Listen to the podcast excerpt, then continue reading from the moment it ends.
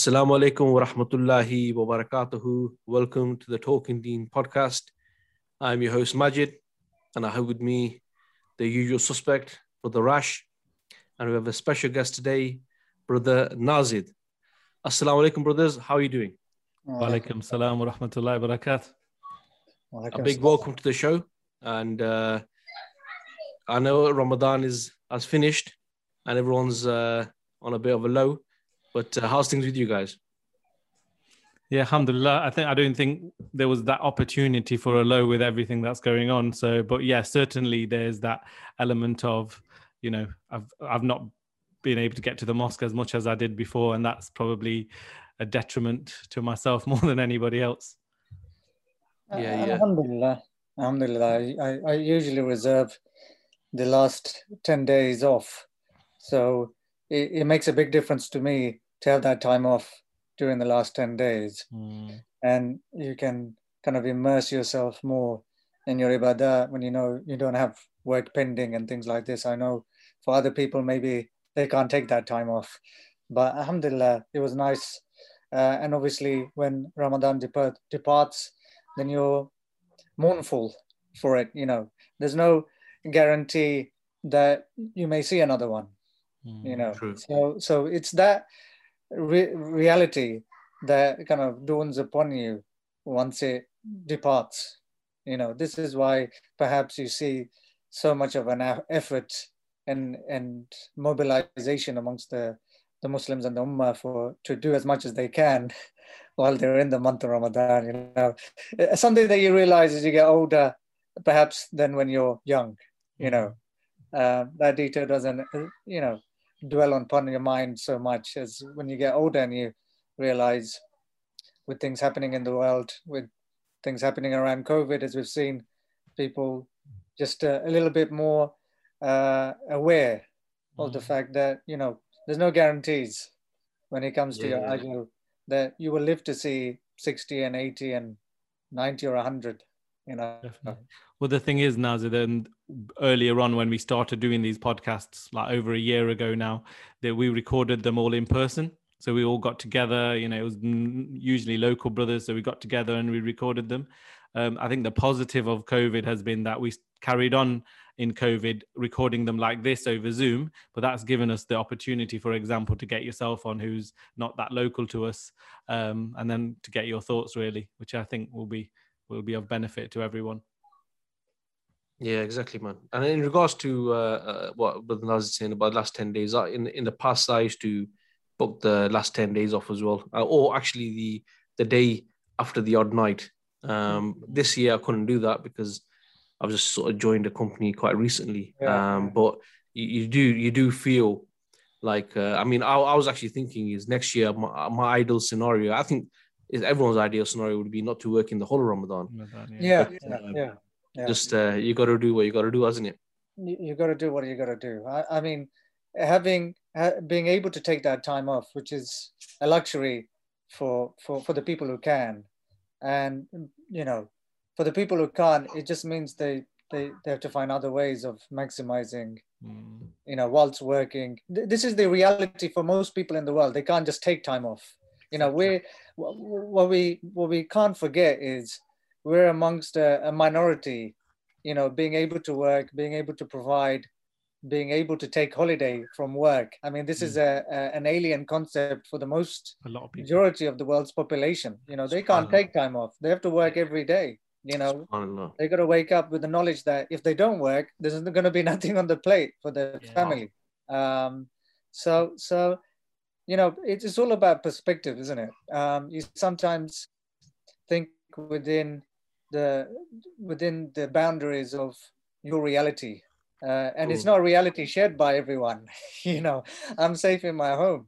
Um, if I'm if I'm made redundant, then then there's some compensation you know there's no safety net for the large majority of people large majority muslim non-muslim in the world that you know trying to to get by each day That's so true, you know. Yeah, No, we, I- we, I, don't see I like never that. thought of it too much like that. And it's probably one of the little reasons, you know, I mentioned it on one of the previous podcasts. You know, at the beginning of Ramadan, people send out these Ramadan planners and you know lots of pages of what to do what there was to learn you know really structured and alhamdulillah they're really good but i think sometimes what they do they add that level of pressure of you know i've got to now do 10 times 100 times yeah. more than what i normally do which is yeah. fine maybe for us where we can if you can take 30 days off or 10 days off then yeah. it's possible but you're right uh, that's a really good point because those people who you know are hand to mouth and those people who are working in such a way that one day off means no money that day then for them those things just certainly don't have a reality you know you know alhamdulillah allah has blessed us with a a more secure kind of reality um, where you know our income and and what we're living on it may be relatively speaking low in the environment that you are but for the vast majority of people we are like kings mm-hmm. and and and i remember the hadith of muhammad sallallahu alaihi wasallam where he said if a man was granted um, food on his plate shelter above, you know, shelter to live in with a roof over his head and he is secure from harm. It is if the whole world has been given to him. You know, if the world has been because most people they don't want to become owners of the world. They just mm-hmm. want to be able to live, you know, without mm-hmm. harm, without worrying about providing for their for themselves, for their children, even. Um, and and not be attacked for for for being alive simply you know you know this is the, this is the reality and I, and I try to remind myself often lest I become you know deluded about my own problems and pressures and things like this mm-hmm. because mm. and again you go back to the hadith of Muhammad where he said when it comes to when it comes to taqwa right? Which is the objective of Ramadan is to achieve, is one of the wisdoms that you achieve taqwa, al taqwa, you know, um, is drawing yourself towards Allah subhanahu wa ta'ala closely. But when you when you look at taqwa, you look at those people above you. You look at those people that are better than you. And and you are it's fine to be envious of that and to, to want to do better than that, to compete with those people in achieving that level of taqwa that you see in them. It's, it's fine, completely okay, completely legit to be able to desire that. But when it comes to the dunya and, and, and wealth and what people have, you know, then you look at those below you, mm-hmm. you know, beneath you, because you know, Alhamdulillah, this is not the topic of discussion today, but you know, we all know people who are on the breadline, and because of their various situations, you know, even here, people who've divorced, people who are single parents, um, you know, people who uh, have lost their jobs, and you know, they got many mouths to feed. Uh, they got family back home to feed and, and support as well. And, and various situations, you know, and we're so quick to complain. It, it, could get much worse. It could always get much worse. So Alhamdulillah. Yeah. Alhamdulillah yeah, to the one who provides, to the one who is our helper, you know. Yeah. Um, 100% man. 100%. I mean, you talk, talk about reality. Just, just think about the fact that um, just Eid, the day of Eid, which is you know meant to be the celebration and and which is sort of linked to the topic of discussion today as well. That you know whilst we were celebrating Eid, um, Gaza, the Muslims in Gaza were being uh, massacred, were being bombed. You know, uh, we were you know maybe celebrating Eid by visiting family members and eating biryani and, and new type of food and stuff like this. But at the end of the reality is other people, like you said before, for them just knowing whether they're going to survive the next five minutes was on their minds. So yeah, subhanAllah, man, some, some words of wisdom there, but Nazir, really somewhere which you need to put things into perspective. Um, and actually with it being linked to the, the, the sort of topics that we are going to discuss today, because there's loads to go through. Um, and uh, there's a lot of things which we need to clarify for people listening. Uh, we know that uh, in the in the last, you know, on Friday, last Friday, the ceasefire was announced between uh, Hamas and between the uh, the usurping entity, i.e., the illegal state of of Israel. And the thing is, is that for many Muslims, yes, certainly people are celebrating in Gaza and in, in West Bank. Um, we saw the next day actually Muslims being attacked within Masjid al-Aqsa again. But with all the stuff that's cracking off, I think there's certain things that are being uh, done in the background, which are actually, I would say, um, far more dangerous than a land being attacked by missiles, um, because actually these issues that are being discussed in the background, the future of this whole land depends on on these type of discussions, and it's important that we we speak about this. And this, the the things that we want to be speaking about today in a couple of segments. First of all, is the issue of uh, internationalization uh, I don't know if our viewers or, or, listeners have come across this term, but it is something which has been around for a while. But recently, it's been brought, brought back on the scene. Also, there were uh, suggestions of having an international force in, in Gaza to stop any attacks. Um, and generally, we can have a discussion about what we think about the ceasefire. There's, there's many things to discuss about. Now, the first issue um, I think we should discuss discuss about is the internationalization of of Al Quds or the internationalization of the sacred areas, which is Masjid al Aqsa, uh, which they call the Temple Mount, or which we call the Haram Sharif. Um, and many people might think, well, uh, what's the problem with this? Even though we know last couple of weeks, uh, President Erdogan of Turkey, who is many see as the champion of uh, Muslims and Islam today, he's also mentioned something about having a different reality within the Masjid al Aqsa compound where the Jews and the Christians and the Muslims can share this uh, with a, like a, on a common platform. And many may think, well, what's what's the problem with that? But let's first of all clarify what is meant by internationalization of uh, Al Quds or internationalization of the the holy areas. Uh, I'll, I'll I'll drop this question to you, bro. What do you think? No, it's a really important one because I don't think most people come across this concept of internationalizing any land in day to day life in general. You know, there isn't really a call for internationalizing any land in the world other than when we talk about Al Quds, when we talk about Jerusalem. So, what internationalization in its simplest form means is not one pe- one person or one country owning a particular land or governing a particular land. It means more than one, and it usually means internationally. That's where the term internationalization comes from. It means everybody owns it or everybody has some kind of um, legitimate claim to it. So rather than it just being, okay, it's Muslims administered and yes, different people can live there, or it's, you know, at the moment Zionist occupied and therefore they control it, or, you know, like the, you know, like um, when the British mandate was there, when they had a degree of administration over it, what they're talking about now is when they say internationalization, it means we can't come to a common agreement which creates peace.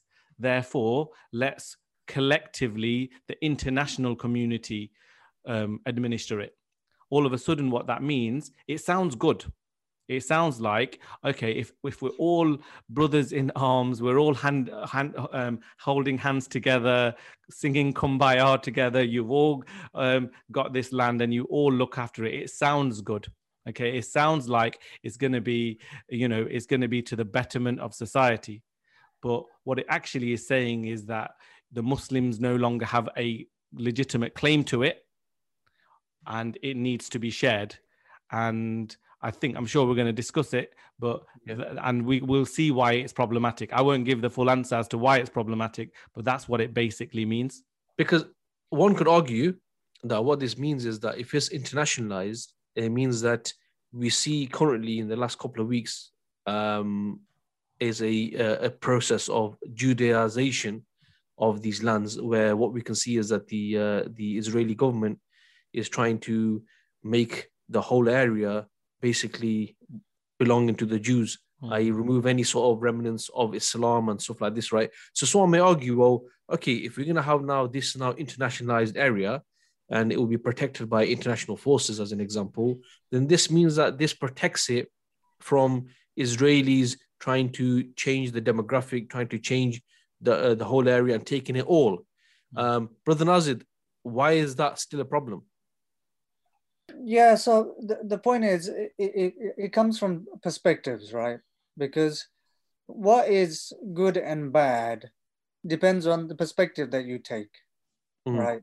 So, for if you look at it from a Zionist perspective, right, then it's a bad thing because it's and as you've seen in Israel and the, what they consider to be the extreme elements in Zionism. I would say Zionism in itself is extreme, but you know, um, within the, the the Israel, you see different parties, and some of them considered to be the far right or extreme, right? They they want nothing but complete, total ownership of all of what is what they've taken over and what remains Mhm. right? Not least Jerusalem, and and that is not the only thing they would want to rebuild the temple, Solomon's temple, um, on the destruction of Al-Aqsa Masjid. I mean, there's no, it's not a hidden thing. It's Mhm. it's, it's a desire. Now, they argue it from a from a belief or religious perspective,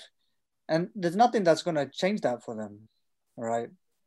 Um, for the Muslims, you know, who who have had ownership of this land, and in fact, you know, uh, allowed and permitted and lived peacefully with the the Christians and Jews who were in, welcomed back in to perform their worship and conduct their rituals and have ownership. We're not in a position to surrender land, right? Because from a from a Muslim perspective, the administering of the land according to what Allah and His Messenger had revealed is is non-negotiable. Mm. Right. Now it might not be the case today, but the fact is we can't really move away from that position because that is what our religion, our deen, our way of life demands of us right? So uh, those people who who then come from a, a different perspective not one that is that is pragmatic they come in with the view that you know you can it's just if you share between parties and have an equal stake then then know, the conflict is removed. The, the Right. thing is, the thing is, I think um, another way, another perspective, people, I think Muslims look at it this way as well, don't they? They look at it from the point of view of it's currently occupied by Zionists, and surely the international community looking after it is better than it being occupied by Zionists. So it's Correct. you, you've been given two options. You've been given one option by the Zionists, Mm. but equally you've been given another option by the US of A. It's like Correct. if you're given with two hands and both hands are from the devil, but you might look at it and go, that hand there looks looks better because that's better than the situation we are now. And I think some people probably don't clarify it to themselves in that way because where is this suggestion of internationalization coming from? It's coming from Okay. America. It's coming from Yeah. America.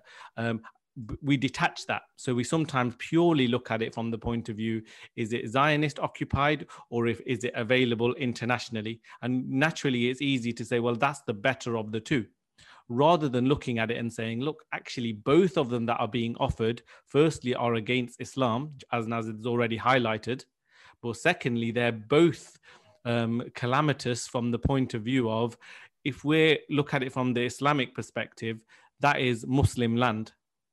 That is land that is, um, it might have relevance to all of the the different the three Abrahamic faiths, and that's the argument, isn't it? The argument is about Suleiman's um, temple. It's about where Ibrahim salam sacrificed Ishaq or went to sacrifice Ishaq. It's about the Wailing Wall, um, which the Jews have give significance to. It's about the Christian and what is the, the Church of the Holy Sepulchre is there as well. It's where Isa salam and his childhood. So there's so many links, but so that's where they they bring those and they present internationalization as a solution to it.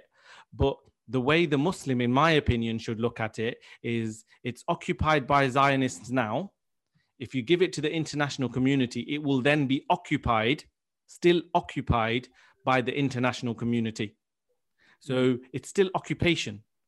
And yeah. you don't want to replace one occupation with another. And that's the way I personally think Muslims should look at it. Yeah, but so so you began, Brother Asha, by saying the interna- international internationalization is something being suggested by the USA. Now, someone can argue this is what has been proposed by the UN ever since the resol- you know the resolutions mm. issued uh, yeah. around uh, establishing an independent Palestinian state and internationalizing mm. Jerusalem. Yes. So this is not a new concept that's just surfaced on the scene today, mm. but it is one that was proposed when the entity, uh, the, the is, Israeli entity was established, um, uh, and you know uh, the problems uh, basically stemming from it um, after the Balfour Declaration and so on um, that Jerusalem is internationalized. Obviously, in recent times, it, it's been fairly unilateral action from the Israelis with the support of the US, which continue to contravene all sorts of international and UN mm. resolutions because, you know, those things, the, UN has no power effectively to, to administer any kind of form of uh, accountability, really. Even when it tries to, it, it gets shut down by the US as it, as it relates to the recent kind of disproportionate action it took, uh, uh, Israel took in Gaza, killing hundreds of people. Well, just um, looking looking at the fact that America, um, what is it, vetoed every single um, suggestion recently in this latest episode should highlight to us where the strength lies. Does it lie with the UN or does it lie with the US? And actually, we recognize that the two things, you know, we know where the power lies, even if you were going to give them separate autonomy, which we know there isn't because we know yeah. one's an extension of the other. But if you were going to be duped into thinking the two things are separate, you clearly can see who is the stronger, the one that constantly vetoes and has their way. Yeah. So, so th- th- this is, you know, obviously the subject of debate here uh, is is is when people when the suggestion for internalization is is thrown around it, it would be naive to think that this is uh, an any international decision is is taken with you know an equal weight of input and contribution from each party. Really when you're talking about international situations and you're talking about um, the, the, the main heads of those decisions, it is the, the United States, which is the unilateral superpower of the world today. Mm. And which is why, you know, under the, the US's protection, uh, it, the Zionists have managed to, to continue to consume land and deny the, the Muslims in Palestine their rights and continue to oppress them and subjugate them in the most demeaning manner. Um, you know, you know, you, you cannot operate in the world today without having that sort of security from somewhere, mm. because, you know, on one hand, the international community can condemn people for for the crimes that they nations and states, um, and on the other, they leave them to proceed, however that they have been. So so when you look at the genocide in in in in Europe, and when it came to Bosnia, when you look at Israel, when you look at what is going in Kashmir, we look at the Uyghur situations, whatever it may be. These are all kind of international incidents, right? Mm-hmm. But what has the, the the international organizations or constructs like the UN have what have they been able to achieve with any of them? Really? Mm-hmm. Yeah. You know? So oh, uh, yeah, yeah, Karen, Karen, Karen. Yeah. Point. So so so I, this point is really just touching on, you know, when you're talking about interna- internationalization and handing the authority to a a a construct like the UN, is it the the fair impartial institution that you think it is simply because it's mooted to be an international organization, mm-hmm. or is it really a tool to influence uh, foreign policy goals when it's completely aligned with U.S. interests. Exactly. Yeah, I, I think I think from a from a, a Islamic Muslim point of view, um, there's one thing which is the hypocrisy of the so-called international community. Um, and I think when it comes to this issue um, of Al-Quds and of Jerusalem, I think that sort of goes out the window because even if the international community was fair, the point is, is as Muslims, this is an aqidah matter. This is a matter where this is that land that was um, the, the keys were given to uh, Khalifa Umar ibn al-Khattab anhu, and this is now Muslim land. Now, if people like Abdul Hamid II, who was the uh, Khalifa of Islam at the time when he was approached by the Zionists, I think it's by Herzl, and he said that look, in, in the, you got to understand if if anyone, if anyone was in a position to maybe give this land away, right? You probably say it's going to be the actual represent representative of the Muslims. And he said, look, it's not mine for it's not mine uh, to give to anyone. Okay, this has been irrigated with the uh, the Muslim blood and so on. So the issue here is that this is Muslim land, and no one has the authority to write this away, even if it was from the highest representative of Islam. Uh, this is not permitted. So, from Muslim point of view, this is not land that can be given away to anyone. This is Muslim land. And I think the important point that Rash made is that the argument is, well, this area is, uh, you know, uh, religious for, for Jews and for Christians. No one's denying that, you know. But when we're talking about the authority in the land, i.e., who possesses the land, this is the Muslim land. And, and this is the reason why, even up until today, the most religious uh, church, you could argue, in Christianity, uh, which is in Jerusalem, the, the keys to this is with the Muslims. It's the Muslims who go and open it and administer the time between the Armenian Christians and the Greek Christians and, and so on and so forth. Why? Because it's the Muslims who are administering this land. And this is something which cannot be taken away. And, and one last point I want to mention and get your thoughts on as well is that um, I think uh, Brother Nazir touched upon it that at the moment, this uh, conflict, if you can call it that, is seen between the uh, Zionists and the Palestinians, um, and let's put an extension to that, the Muslims, right? But now, if this area is internationalized and this belongs to everyone, or everyone has a piece of it, then it means that when the Muslims are going to retake this land, which they're going to have to, this is this this is something which is an obligation on on, on Muslims. Now, then the conflict isn't between just two parties the conflict is between the Muslims and the entire world. So, what do you guys think about that? Yeah, and, and that that I think Muslims aren't looking at it from a visionary point of view. I think it's a bit of short termism because we're looking at it from the point of view of right now, what is the better situation, rather than looking at it from the point of view of, you know what, Allah has promised that this land will again be under the under the leadership of the Muslims. Allah has promised that this land will again be the capital of a future Islamic nation. You know, and if that is promised, then you need to be a bit more visionary and look at that and say that means that now we might be having to go up against the Yahud and these Zionists who we know are cowards. We know they are cowards because they have all of the might, all of the power, and they continue to bomb women and children and still they run away from a few firecrackers and a few stones. So we know they are cowards. The only reason they are so haughty and brazen and arrogant today is because they have more than one iron dome. The reason they have more than one iron dome is they have one shooting down, you know, these missiles from Hamas, and they have over 50 in these other Muslim lands who are protecting them. These leaders of okay. Muslim lands are also iron domes for these for the Zionists because they're protecting them. That's the only reason they can be so arrogant and so haughty towards the Muslims. But the issue is that now it's just against those cowardly Jews. Okay. Whereas actually, if you internationalize this, we are then against the whole world. When we want to take that back and make that the capital of a, a future khilafah, then what we have to do is we have to fight against the whole international community.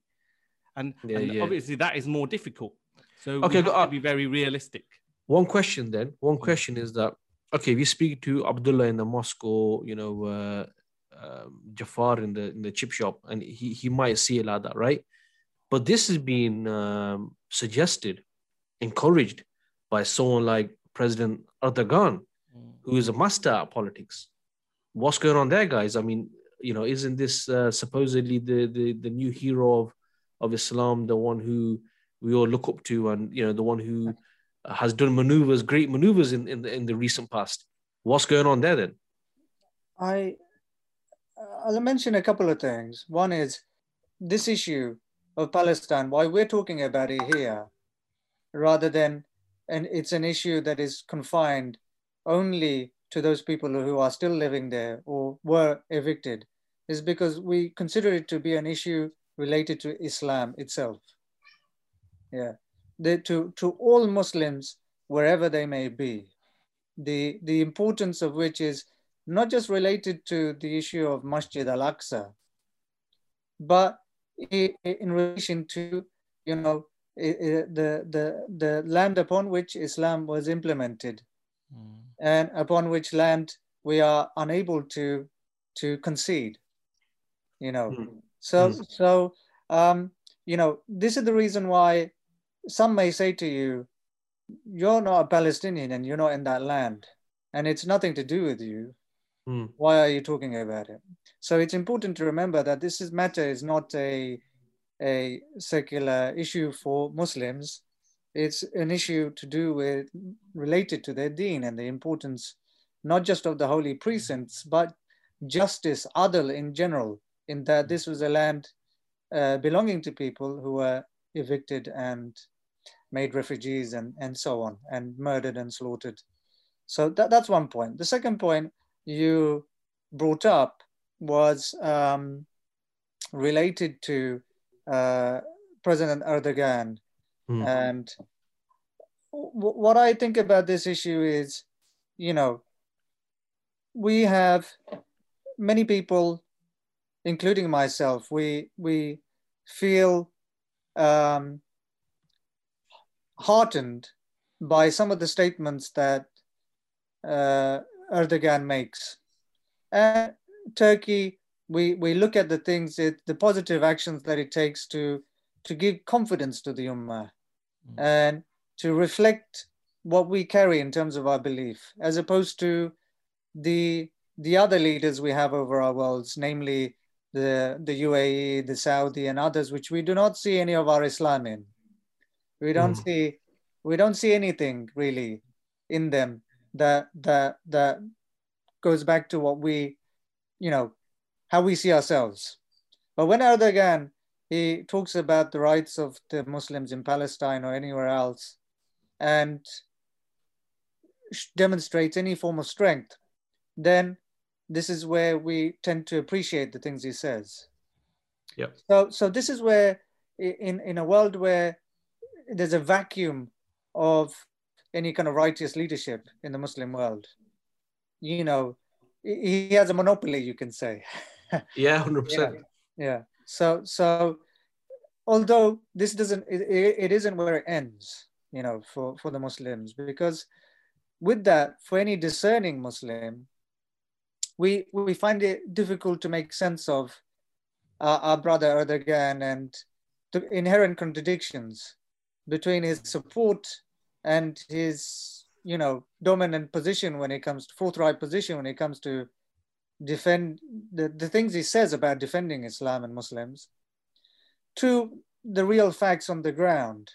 So when we think about you know the trade agreements turkey has with israel the military um, joint uh, maneuvers that, that it performs and various other things you know how do you tally the support that he has with also the facts relating to the the very strong kind of relationship he has with Israel on, on a number of matters, despite you know the murdering and slaughtering of the Muslims. So there's it's contradictory. Yeah, I, I give, yeah, sorry, just to give my little view on that one as well, because I've been speaking to a few brothers, you know, Turkish brothers about this topic as well, and I think where the defense of Erdogan comes on on even this matter is the argument that is provided is that initially he went to the OIC organizer, you know, the countries that re- represent Islamic nations. so he went to those nations and asked them for some support on the Palestinian issue. and there was there was silence from them yeah, or the he what he was hoping from them. So I'm trying to give the the perspective from Erdogan's point of view, or the the brothers that are from Turkey who have given you know his side. And what they're saying is he went to those countries that he expected help from on this issue, and they didn't provide it. And because they didn't provide the help, then that's what kind of pushed him towards having to go to the likes of the Pope and asking the Pope to, to speak out against the oppression of, of the Zionists, of the Jews towards the Muslims, and then to propose what he has proposed. So the defense of Erdogan is he tried from an Islamic mm. perspective to say that, okay, whatever solution we come up with, it should be the Muslims who get together and come up with a solution rather than us relying upon any of the, the non-Muslim nations, because we recognize this is an Islamic problem, not an international problem. So you could get you can give credit to that because what he's saying is I'm just going to go to the likes of Pakistan, I'm going to go to the likes of some of these Arab countries, eh, go to the likes of Iran, and I'm going to seek support. But because he didn't get that support, that's what then pushed him towards the likes of Russia, the likes of, of the Pope, and from the Christianity point of view. But the issue isn't, I don't think the issue isn't what actions took place previously in order to get to the situation that it is now. The issue is what is being proposed. Because what is proposed, and the, the quote, and I'll mention the quote that Erdogan said, he says, it would be most correct and consistent for Jerusalem to be administered by a commission of representatives from the three faiths. Mm.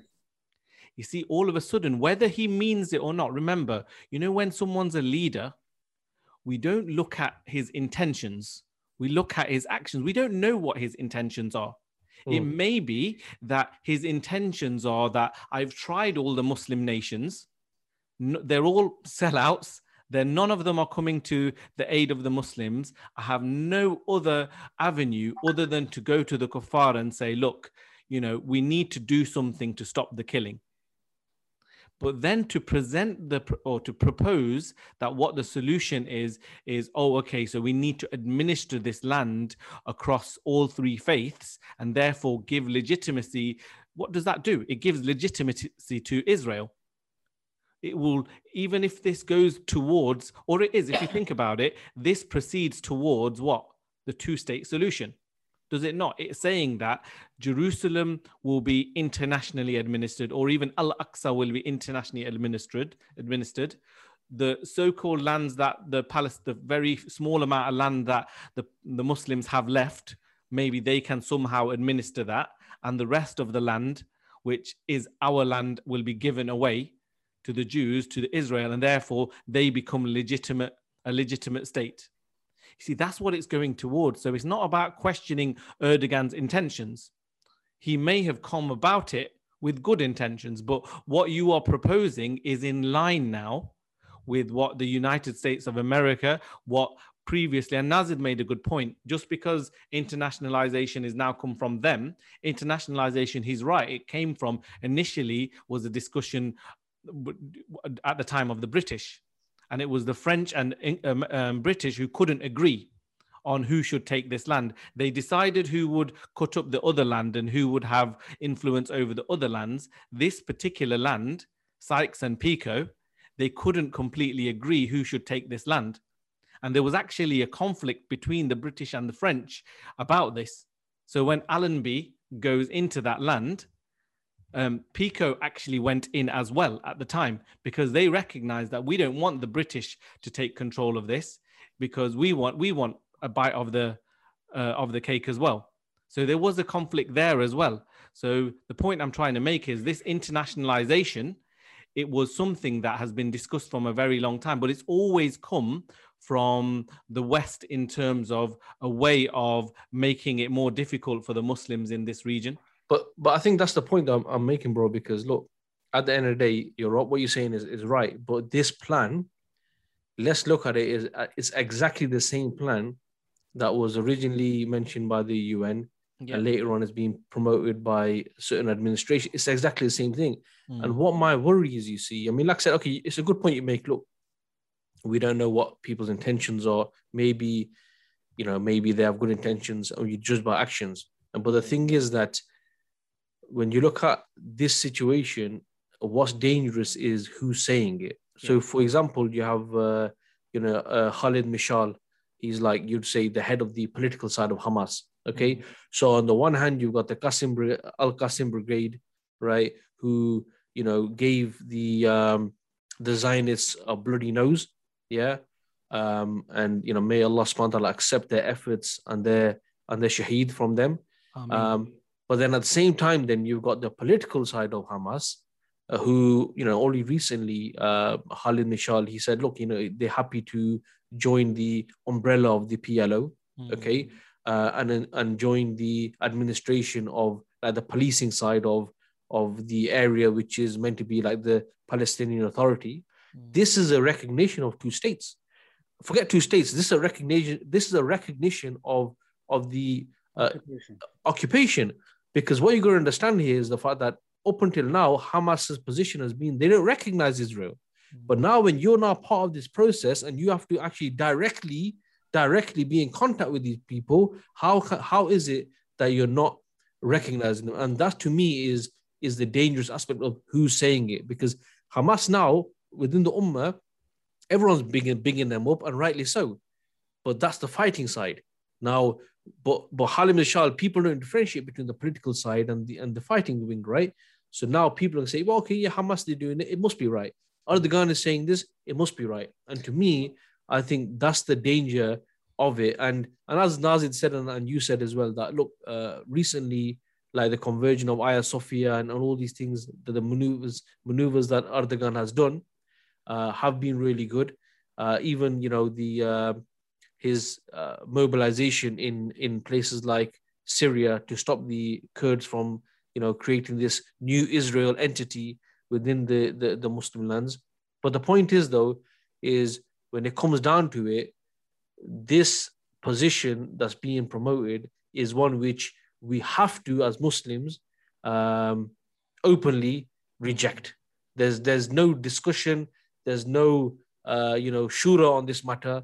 This matter is clear and it's something which we're not going to accept. And I think I think that's from my point of view. That's my concern of who's saying it.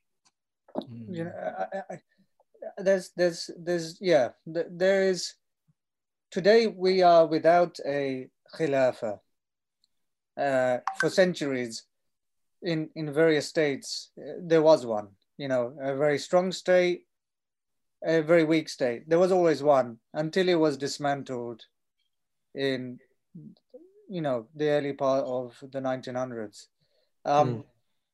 but the the the thing is that the breakup of the Khilafah and the fact that it, it, it has become the the the call to re- reestablish it has become, you know, it took generations to to deceive into believing that this is something that is acceptable before it became weak amongst the Muslims, mm. before it took, you know, Alhamdulillah, many great Muslims to revive those thoughts mm. amongst the Muslims, for them to pick it up and for it to grow to the strength that it does today. That, you know, you know, you, you see the the generation of ISIS to and and movements such as those to discredit the the the movement around Khilafah and an authority based upon Islam. Um, you see that because of the growing strength, and they needed an outfit like that. When I say they, I mean those who oppose any kind of authority being based upon it. Similarly, with the issue of Palestine, you know, you can be deceived into accepting things which go against Islam if it comes from the right sources. Mm. So, so you know, you see Abdullah bin Bayya, Sheikh Abdullah bin Bayya, I believe that's his name, who heads up the institution based out of the UAE, who commended the ruler of UAE for normalizing relationships with Israel. Now, he came from an authority, a scholarship, scholarly authority based out in UAE, and he commands a great deal of respect uh, amongst certain Muslims. But obviously, that took a dent when he came out with in support of normalization of Israel, which has been a position which the Muslims have, you know, universally agreed upon that there is no normalization because it's a, a, a you know it's an occupying entity, right? So the the question about being deceived, you're right. It's it's better the enemy that you know than the one who hides uh, amongst you. Um, I'm not mm. saying Erdogan is that person. I'm just saying deception is made easier when it comes through in, in palatable pieces mm. through hmm. people that command the respect of the people, knowingly or unknowingly. Um, so yes, interna- internationalizing Jerusalem is completely in line with UN proposals and now the the the US. Um, you know, it's the the other point is, you know, it, when when it, when you're talking about international nationalization, is it really international or is it just the US? You know, um, so so so when you're talking about the present situation, Israel has depleted its Iron Dome, right? Because of the flurry of rockets from Hamas and the resistance in, in Gaza. This is on the news. And it's expensive to support these things, be far beyond the wealth that Israel itself is able to generate, right? Mm. And is able to sustain. So there are US proposals to further supplement the the the funds that it provides to Israel, military funds, in terms of um, you know replenishing its missile stock and and so on. It's currently being held up, but you see, it's not the international community that's paying for Israel; it's the U.S. Right.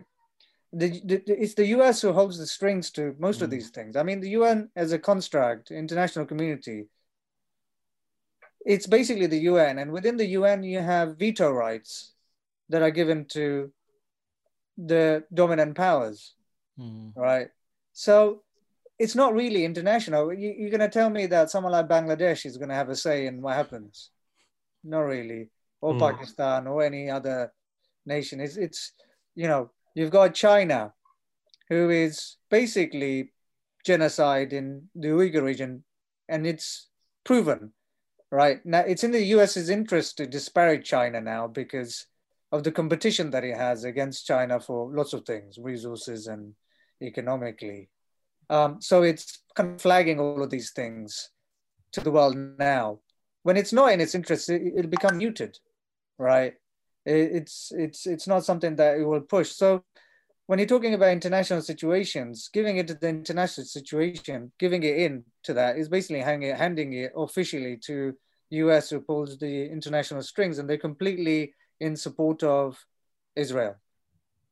Right? Yeah. It's not a impartial fair player here. They've mm. made announcements. The governments, they are the ones who've helped to establish it, to secure it, to fund it. And in every statement that they've made, they've been very clear about Israel's right to defend itself as a mm. state, you know, clearly knowing that Palestinians, from their perspective, are not a state, mm. right? There were some senators, I believe, who who questioned the the officials, government officials, when they made that statement to say U.S. has a right to, any state has a right to defend itself. And and the question I asked the government official, he said, "You see, my problem with this is that you know do the Palestinians have a right to defend themselves against Israeli aggression? And the guy kept on reiterating the fact that every state has a right mm. to defend itself, knowing that the Palestinians don't have a, have state. a state. Yeah, but he can't bring himself to say that those oppressed people have a right to to defend itself because that, you will you, you know the Zionist lobby groups will will will will jump on him you know mm, and yeah, and, yeah. and you, he will he will have to backtrack on his position because of its official uh, unequivocal support for Israel because that's what they all say unequivocal un- unequivocal support for for mm. Israel. There's no conditions. But you know you're talking about no conditions. A quick question for you guys and, and this is something which normal people have mentioned to me. I want to get your thoughts. I got my thoughts so I want to get your thoughts as well that you mentioned the Iron Dome has been depleted. You mentioned like in in America certain people uh, within the within you know within the government or not within the government politicians are talking about you know um, having uh, stopping aid military aid to the Zionist entity. Some people are saying, you know, our support shouldn't just be unconditional. Certain people are saying this and that. And also, I don't know if you guys have noticed, but the coverage of the last week or so from places like Sky News and BBC, yeah. right, who is like extremely biased normally, extreme, and even though they couldn't be completely fair, we don't expect that anyway. But still, nevertheless, it was a lot different the coverage this time. So what you're seeing, and also then you've got this issue where uh, slogans such as Palestinian Lives Matter, where it's likening it to a, a Black Lives Matter global uh, issue, right? You're seeing a lot of these things now happening. Um, whilst in the past, this was a lot of this was stopped by the US, is vetoed and etc. So, do you think that this is a way of America putting pressure on on Israel to to do and toe their line um, what are your thoughts on on this uh, media coverage has been a bit pro Palestinian, shall I say? Yeah, so uh, no, I, I think I, I've seen that as well, and I think that's a something that does need discussing. I think it comes down to, and Muslims have also fallen, I think, for this trap as well, whereby I think there's some realization that oh, maybe we are achieving something with our protests, and with our actions that look, a lot of people are now talking negatively about Israel, and then the media is having to cover it from that point of view as well. Okay, which, by the way, this is a double edged sword. Yeah, so it, it is a good thing that people are coming to the realization of what Israel really stands for and what they, re- you know, that they are an entity that is the most despicable entity on earth. I think the fact that people are coming to that realization is a good thing, but it's dangerous because the reason why I think it's dangerous is if that is what causes a lot of people to then say, look, the Palestinians need a state more than ever before, that pushes for this two state solution even more. So the fact that Israel is now being looked in a negative light, and then America holding up, you know, the Democrats holding up that 735 billion dollar, you know, contract for arms it's, it's using like a, a carrot and stick approach. It's trying to show Israel in this negative light now.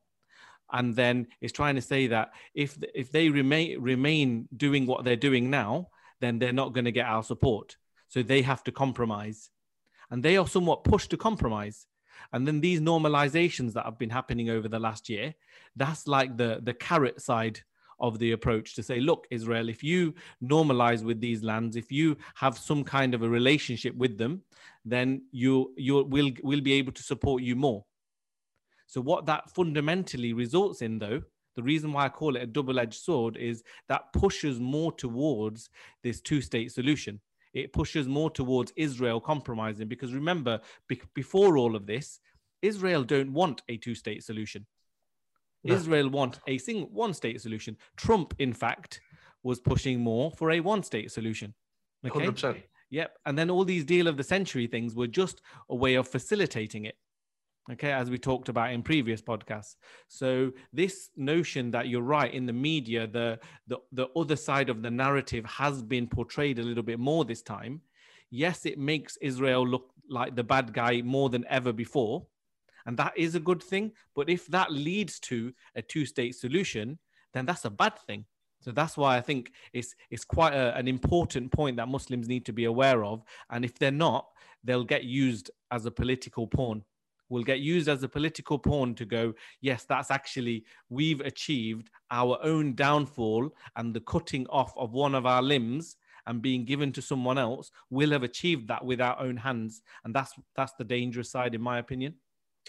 And, do you, do you think there's a do you think there's a genuine difference in policy under Trump um, and under Biden? Uh, and what I mean by that is, is we know that as Rash said, Trump was pushing more towards this towards this one state solution. It was actually you know willing to give everything to Israel, whilst it seems like the Democrats um, are you know trying to be a bit different in their approach because they're pushing more towards the old school uh, two-state solution thing. But or or do you think that actually this is all part of the plan? And what I mean by that is you had Trump coming coming this maverick, right? who was just like crazy. He's coming. he recognized Jerusalem as the capital of Israel. He recognized the uh, the Golan Heights as part of Israel, right? He gave them everything, okay. And it came to a stage where, wow, actually, you know what? Because uh, remember, you guys will remember when there was talks about them taking even more land in West Bank. Remember, then it was stopped, right? And it's like, oh, well, you know, these guys are going to take everything now. Mm. And then what happens is, you know, uh, Sleepy Joe comes on the scene, right? Biden, he comes on the scene, and it seems like actually, you know what? With this, before with Trump, we were going to lose everything. With this guy, at least he, at least he's promoting something which we will get something from. But you know what the key is? The key is he's not actually reversing anything that Trump did, right? So it's like as if uh, they've given the Palestinians even less than what they originally had, but now it's a scenario that listen, okay, it's probably less than what you had before, but if you don't take this, actually you're you're not getting anything. So it, it seems like as if the pressure that's being put on on Israel um, in all of this, because this may be U.S. politics. Israel they try to do things their own way um, and then they get slapped down by the, the the presidents, and then they sort of come in line for a bit. Then they do the other stuff, and you know they're like this spoiled. Um, I want to use a term, but I'm not going to. This spoiled child, uh, which you know is sometimes you know let to reign free, and then other times is given a bit of a beating to put him back in line. And it seems like now this is what the US are doing. That listen, you need to come in line with what our wider objectives are, and if you don't, then there's accountability here, and not everything's going to be as cozy as it was under Trump. Um, what's what's your thoughts on this, Nazid? Yeah, so so initially talk about you talked about the the change in the media mm. uh, in response to the blackout, shall we say, on the Palestinian uh, side of things, because you know we, we can't think of the media as being as independent as we do. It, just isn't right? It's a media media is a tool used to influence public opinion not the other way not the other way. Mm. public opinion doesn't influence what's in them. It's there's a saying isn't there? Life imitating art or is it art imitating life right? And and and you know there's there's uh, there's plenty on that that i won't go into so this is why social media and the influence of public the, the public domain and internet has just really killed uh, the ability ar- around that. And he, but the, but but now we're also seeing that social media in itself can you know all of the laws that they're bringing in to, to curb extremism and, and other things are also bringing in to stifle free information. Mm. Right, the same things are being used. You need to control information, and the greatest innovation in, in modern times is the freedom of information and how it can be shared with with the, the development of technology and mediums, right? It's just instantaneous, what WhatsApp and things like that.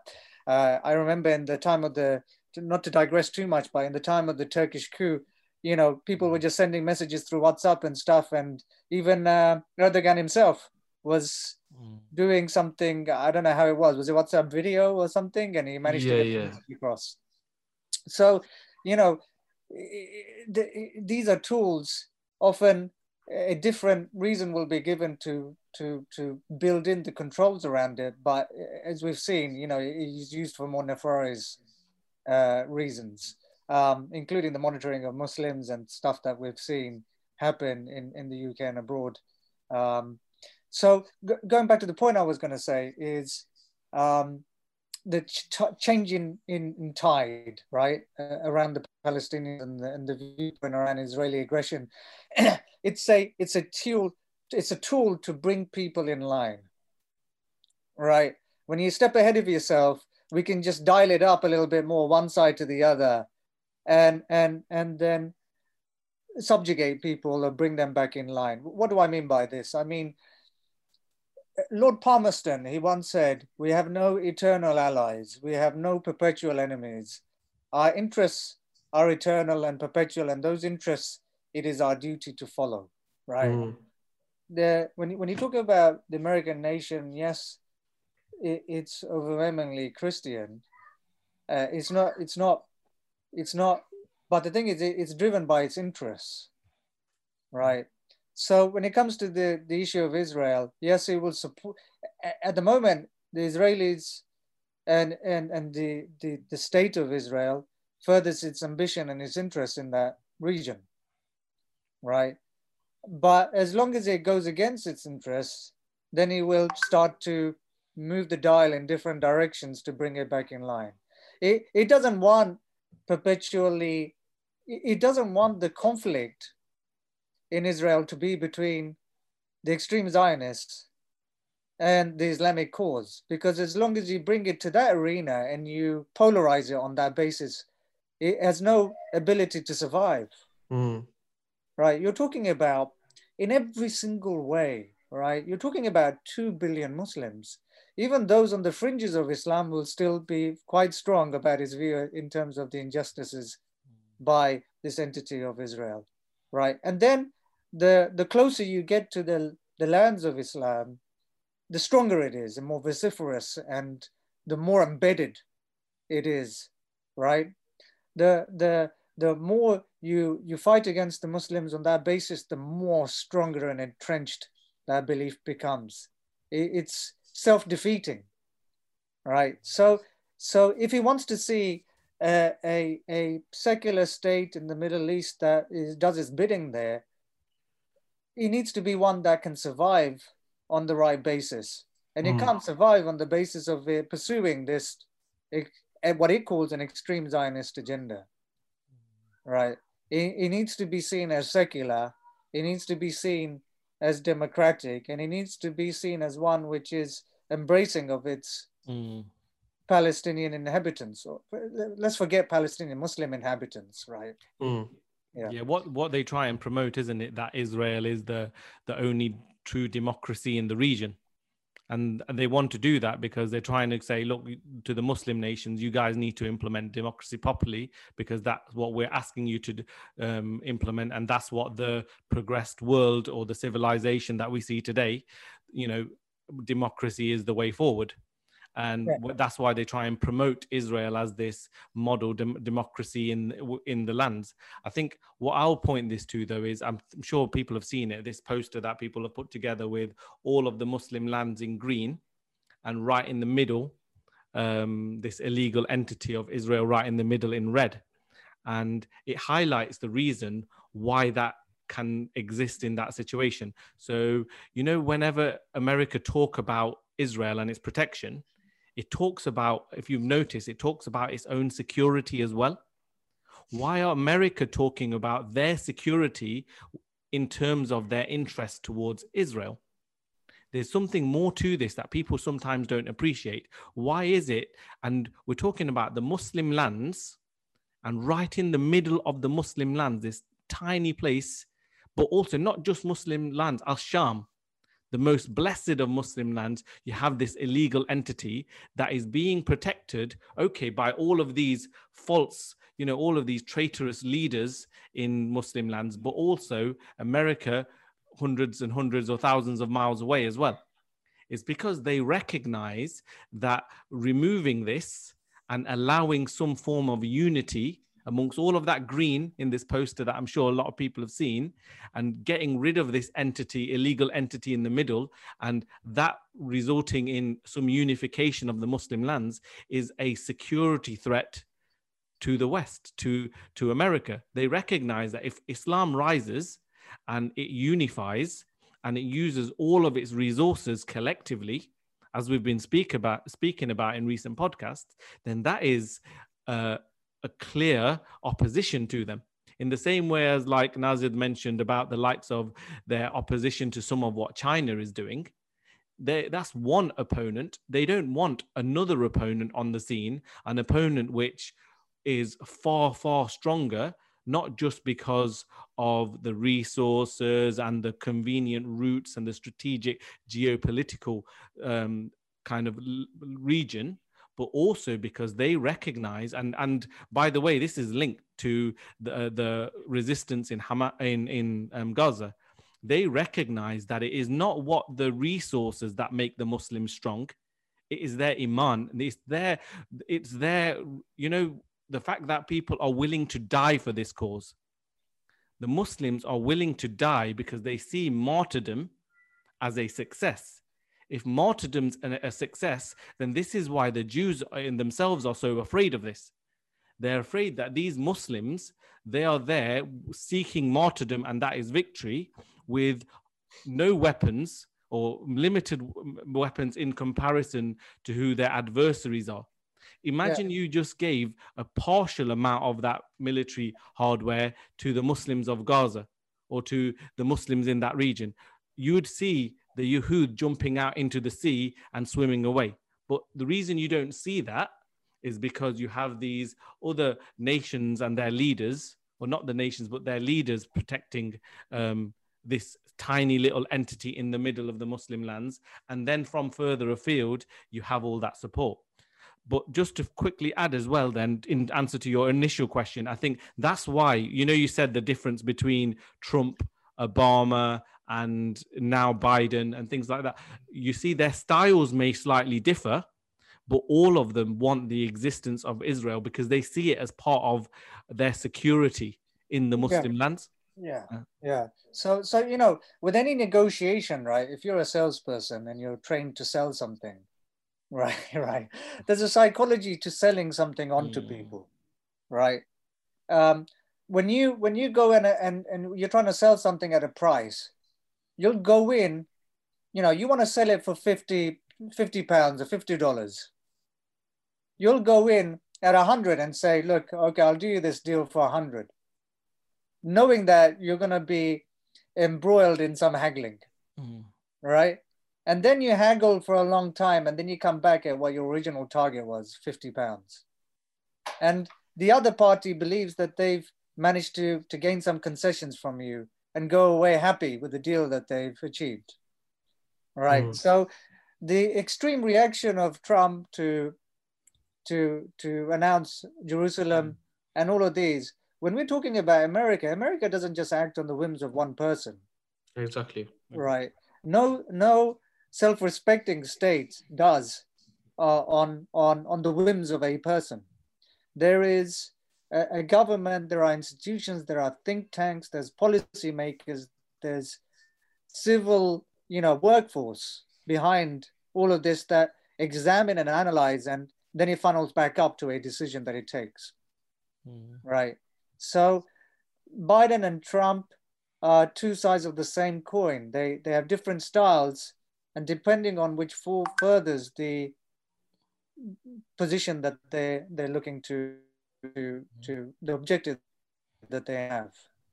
Right. So, so, you know, if, if it seems like, you know, under Trump that it was overly lopsided and, it, and that resulted in the conditions that we see today, and then Biden comes in to propose what has always been proposed since the inception of the state of Israel, then it seems like a good bargain, right? As Rachel said, Rachel said earlier on, you know, about, um, uh, um, you know, how these kind of deals are made, you know, where you put back and and you you're you're looking at what you're gaining in the context of the two options that you've been given right? Not necessarily in what is the right option, right? So, so you know, again, drawing back to the analogy of the salesperson, when you look to book a meeting with a customer who's not interested at all, or or you're trying to to, to book him in for an appointment, they they advise you to give two times,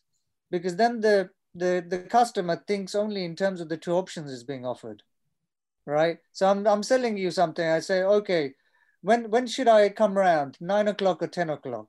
Not whether I should come at all.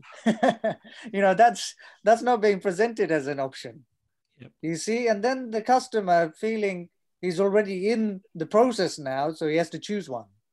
Mm. Right? Mm. Then then consents to one or the other option. Mm. Right. So so here the option is being presented as, you know, do you stick with the continuing aggressions and the continuing death toll and and that you see or is it that you accept something which will prevent the loss of life and will give you an independent state that you can look forward to.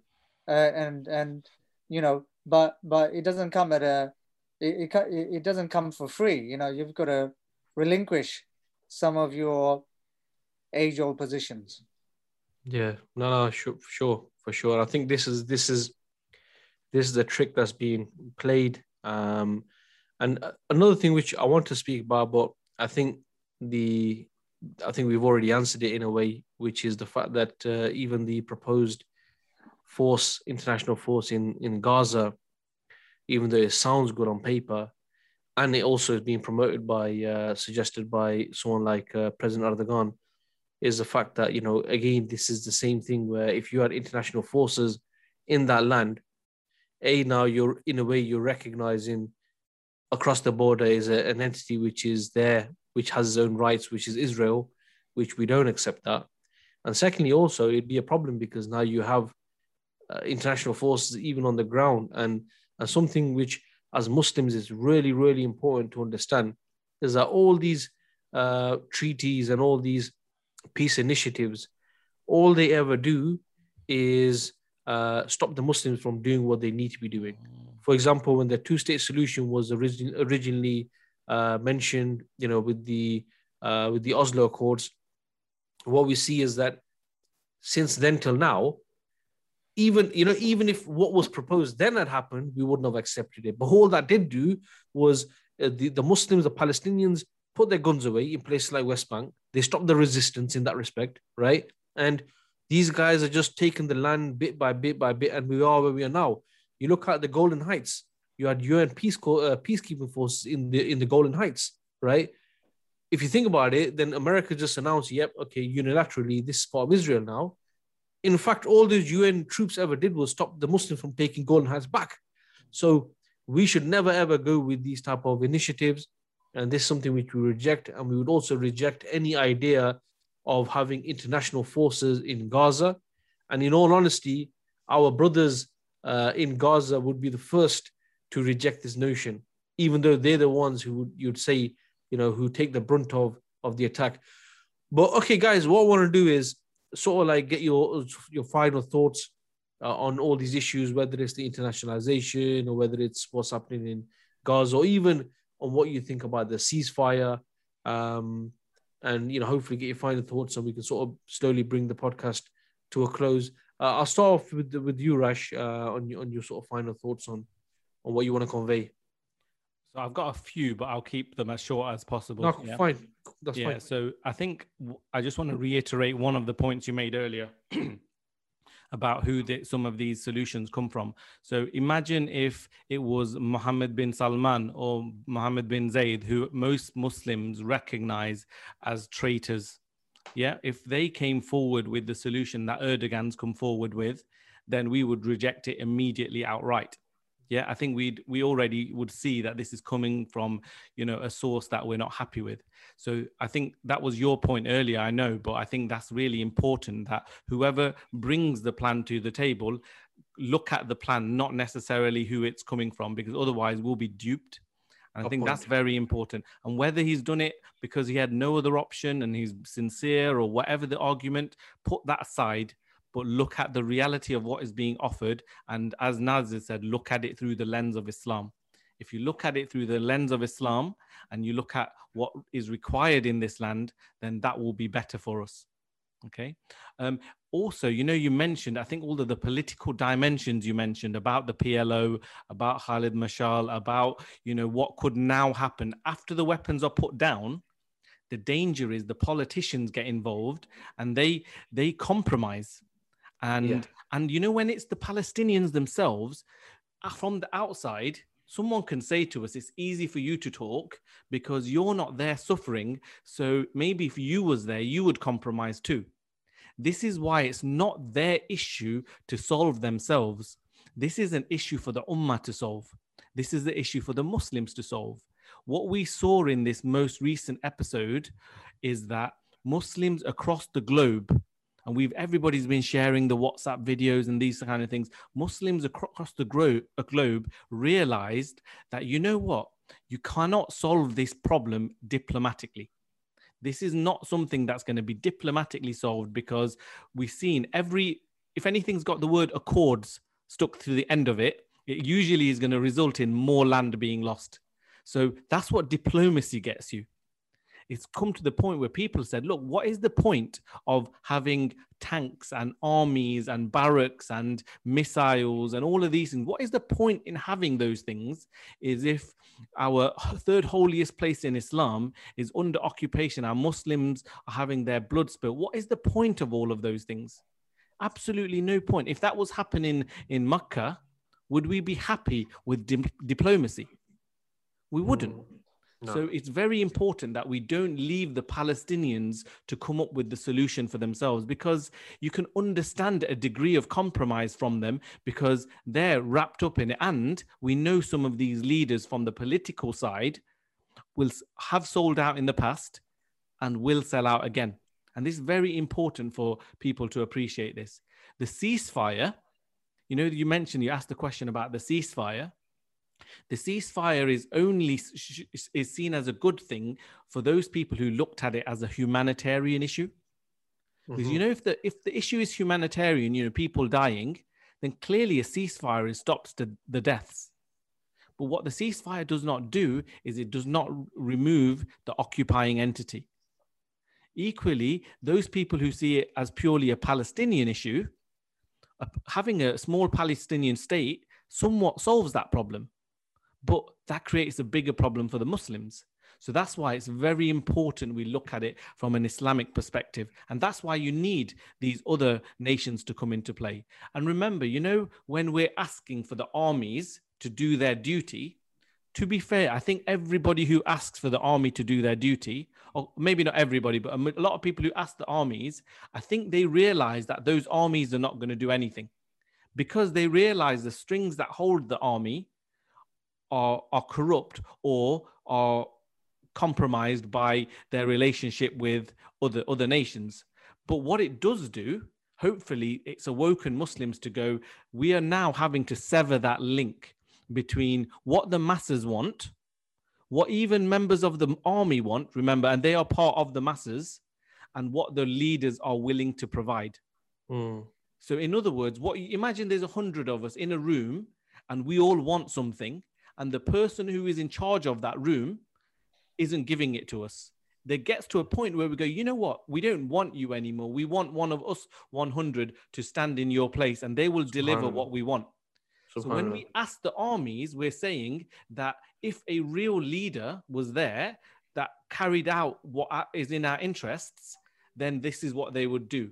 So yes, we don't actually expect one of these leaders to turn around and send their army. We hope, but clearly we've seen the worst of occasions and they haven't done it. So this is important for severing that link between you know the people and these rulers that are not obliging by what the sharia has asked them to do in this situation.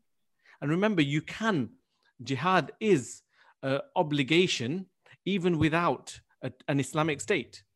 Jihad to liberate lands that are muslim lands to fight to a defensive jihad is obligatory. We know offensive to spread Islam, that requires a legitimate, it requires a proper Islamic state, it requires a khilafah. But defensive, to go and protect your brothers and sisters and remove an occupation, these so called leaders of Muslim lands, they should be doing that, but they're not. And that's really important. And then the very last thing is that um, and someone shared it on on Facebook recently is you know when the Prophet sallallahu alaihi wasallam says that you know you need if there's a situation you need to correct it with your hand, yeah, and if you can't fix that problem with your hand, then you need to fix it with your tongue. I think it's very important to appreciate that fixing something with because we can't do it physically. That's why the responsibility is on the leaders. That's why the responsibility is on the armies. We cannot go and physically solve that problem. But you know when because we can speak out, it, some people sometimes think speaking out just means oh talk about it. But actually, if you're not talking about the actual solution, you're putting words out there that are confusing the masses. If they if all you're doing is speaking and someone's talking about charity, someone's talking about boycott, someone's talking about petitioning, and someone's talking about this, that, and the other, then there's just all of this noise and then that one person who's saying this is the correct solution, we require Muslim armies, we require unity, we require an Islamic state to go and solve this problem. that gets drowned out in all of the other voices. So when we speak about changing it with our tongues, we have to speak about the actual solution. Otherwise, all we're doing is creating more noise and confusion. So just okay. a few of my thoughts. Sorry if I went on a bit. No, no, just Jazakallah, man. Uh, Brother Nazir. Yeah, um, I would say, you know, I'm a simple person. I'm not very complicated at all, to be honest. So, so you know, my message is very simple. We are the ummah of Muhammad sallallahu alaihi wasallam. We believe in Allah and, and the last day, and this is what we are committed towards, right? Where we do not believe in the senseless killing and slaughtering of people. We believe in justice. Mm. Uh, Allah gave Muhammad sallallahu as the uh, mercy unto mankind. Rahmatul alameen. And, and the religion of Islam brings justice and mercy to people, as it did when the Muslims were able to rule over themselves with it. Right? We lost our way and we ended up in this situation. You can only criticize the the the people who worked against the Muslims so much because you know if you're not on your A game, then how long can you continue to blame Shaitan for what he does? You know about Shaitan; he's an open enemy. Allah warns against that. Allah warns against compromising your beliefs, and Allah warns against you know uh, selling yourself out for the dunya, and all of those things. So in that context, you know, the situation we find ourselves in, we need to sort our house out, right?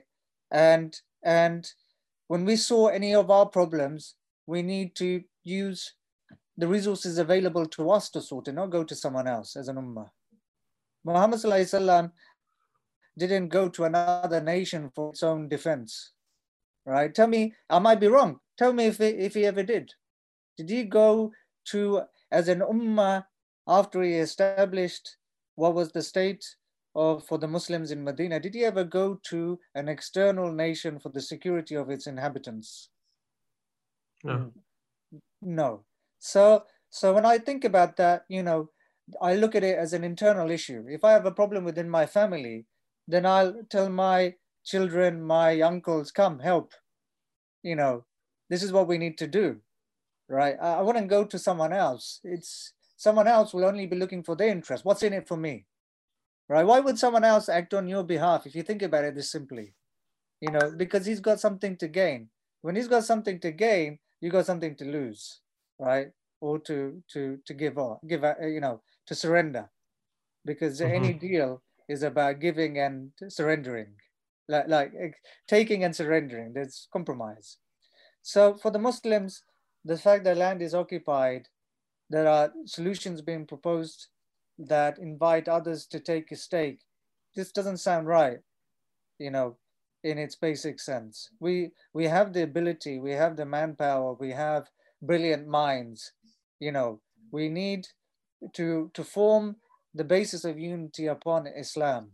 Our ulama, we, we as an ummah, you know, we've been so used to just going into the masjids and going in as zombies and coming out as zombies not really you know they're not the the institutes of change merchants of change you know the ulama uh, if you look at the examples of the times of salahuddin ayubi rahimahullah you know how did he manage to gather the ranks in order to to liberate palestine and bring justice with it you know, not enough people know about what he actually did.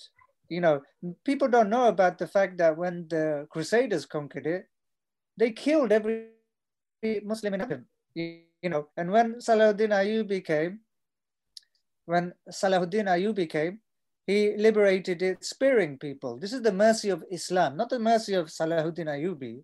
Mm. This is the mercy of Islam. Islam is, you know, there's been a there's a ratchet job of defaming and demonizing Islam that isn't new in Europe and in the West.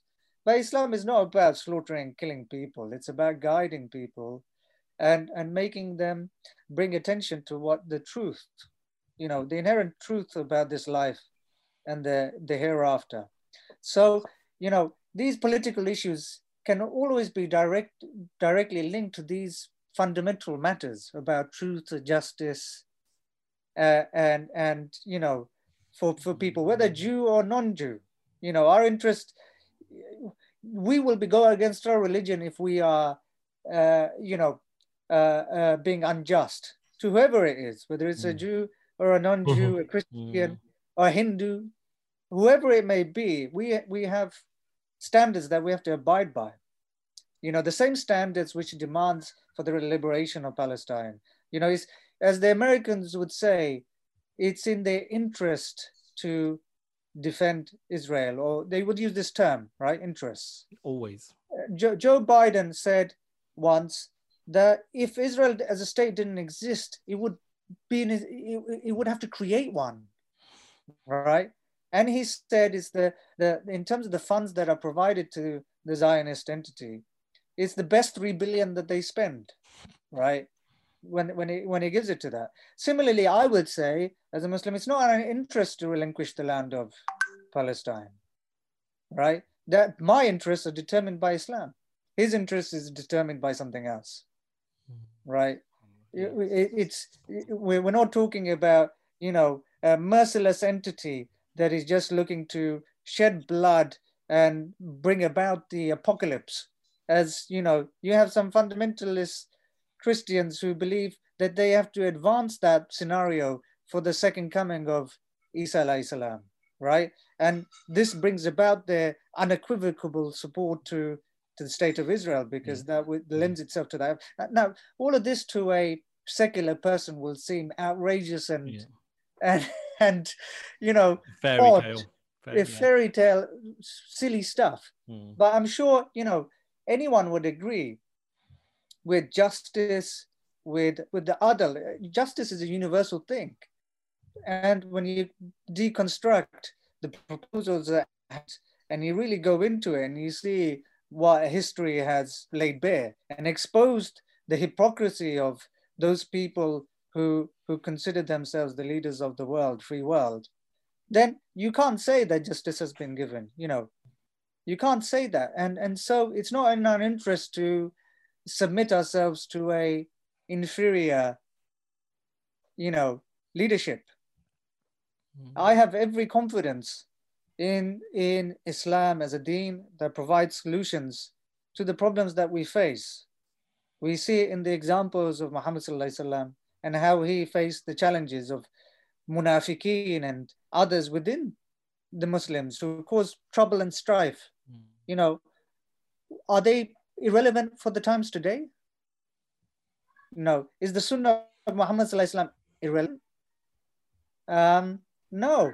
You know, as he was the best example sent to mankind and the standards he abided by and, and the sources that he referenced for the solutions to the problems that he faced. Similarly, today, I can't, I, I am the dirt of the, the feet, you know, dirt of the pious predecessors. I, I wouldn't amount myself to that much even, right, right, to consider myself. But I can't say that I hold something better. This is the best thing. This Islam, this Islam that came, the solutions that it provides. You know, handing over decision making and authority to someone other than who believes in Allah subhanahu wa ta'ala and conducts themselves to the highest standards is not something that I can accept. No, you know, bang on. Um, no, bang on. Yeah, so so this situation today, you know, the Muslims must bring their house in order and this is an effort that is already underway and it will continue. And what is beautiful about the reaction to this is a number of things Russell mentioned already. You see a new generation of people, kids, youth, who, who, who, who the message of Al-Aqsa and occupation hasn't been lost. They're just as informed, if not better these days, about those things. Alhamdulillah. They're mm. informed and they they don't have the same divisions amongst them based on nationalities and things, mm. modern concepts that have been, you know, uh, ingrained in the, the generations before us. They, they, they, they, they view themselves clearly as Muslims. You know, they intermarry within communities that are halal for them. Um, the the the yardstick has changed, and you know, inshallah, long may it continue. But that battle isn't gonna go fade away and disappear. It's something that the the Muslims continue to hold very dear, and we need to play a part in continuing to educate uh, the Muslims about the sanctity of Al-Aqsa, the the the generations who are coming about you know the strength that we have that the the mujahideen and those who are fighting in the resistance and protecting the muslims with stones and rocks. This is the kind of honor given to people who stick by their principles you know who who who are you know hold no fear except for allah subhanahu wa ta'ala you know because if you hold no fear except for allah subhanahu wa ta'ala it makes you just mm. you know if i fear you then you can condition me to do your bidding mm. right however unjust if i fear you but if i fear allah then then then and i then i fear the wrong actions that i perform mm. you know no. if i'm going to oppress you i'm going to be hmm. fearful of that this is why the muslims believe and hold dear to what they do uh, inshallah that's my lasting thought. Sorry if it's a little bit incoherent. No, but, no, no, no. Yeah. It's, it's good to get your thoughts, bro. Uh, for both of you, really. I mean, the only things I'd I'd not add to that is just to reiterate is um, to to everyone watching and listening to this podcast is the issue of internationalization. You'll hear about this on the news. It may not be called internationalization, but the concept is going to be the same. And as Muslims, we need to reject this we need to reject any notions of having international forces in places like Gaza. And like the brothers have said uh, in, in a beautiful way that, you know, we shouldn't look at this purely from an emotional point of view. We should look at, look at this from the lens of Islam. And if we do that, then we can see that these are things which we won't accept. And my last point really is to do with the ceasefire, is that, you know, um, there may be a ceasefire in place in Gaza Obviously, in West Bank, we saw the next day they start attacking Muslims. Okay, this might give some respite to the Muslims in, in, in Gaza. That's fine. The fact that if the Muslims in Gaza are not being bombed, then that's good. Alhamdulillah, for us, that's good that we're not losing any Muslim life. But the point is, brothers and sisters, what we have to understand is the people of Palestine, they cannot remove the occupation. So even though the the Al Qassam Brigade they gave a bloody nose to the uh, the the Zionists, but the reality is is they can only do their bit. Mm. And if there's a ceasefire there and they're not getting bombed, Alhamdulillah, that's brilliant. But that doesn't mean that we all now think that's great now. The issue's been settled there. No, what it means is that in history it shows that the occupied were liberated from people from uh, an external entity, i.e., Muslims from from outside. And you know, as Muslims, we need to now take on the responsibility. The people in Palestine, they've been doing their bit for, for decades now, whether it's Gaza, whether it's uh, in Al Aqsa and Al Quds, they're on the front line. And the only way we can really back them up is by doing what we need to be doing and not by just uh, falling for the tricks and now thinking that because they're not being bombed, we don't have to think about them now. Mm. That's not something which uh, we, we need to be doing. And Alhamdulillah, like Nazir said as well, is you are seeing a lot of youth now taking more interest in this issue of Al-Aqsa. But what we need to do though, we need to make sure that they're not taking interest in it from an activist point of view in the same way you have BLM and you have these rights and that rights. Because you may see them out, out going to protest thinking, yeah, they're doing that, they're doing good. But if it's not Islamic activism, then next time there's a LGBT uh, minority protest or stuff like that, they may even attend that. So we need to be wary of that. But those are just my points. Uh, and uh, just want to give a big thank you, big jazakal khair to Brother Rash and to Brother Nazir for taking time out and uh, spending time with us on this podcast. And inshallah ta'ala, um, hopefully, you know, we'll have Brother Nazir back on soon as well and uh, hopefully, we will try to continue uh, as Rash with these podcasts as regular as we can. Um, but from me and from the brothers, a big jazakallah khair for anyone listening and watching this podcast. And you can follow us on Facebook, on Instagram, on YouTube.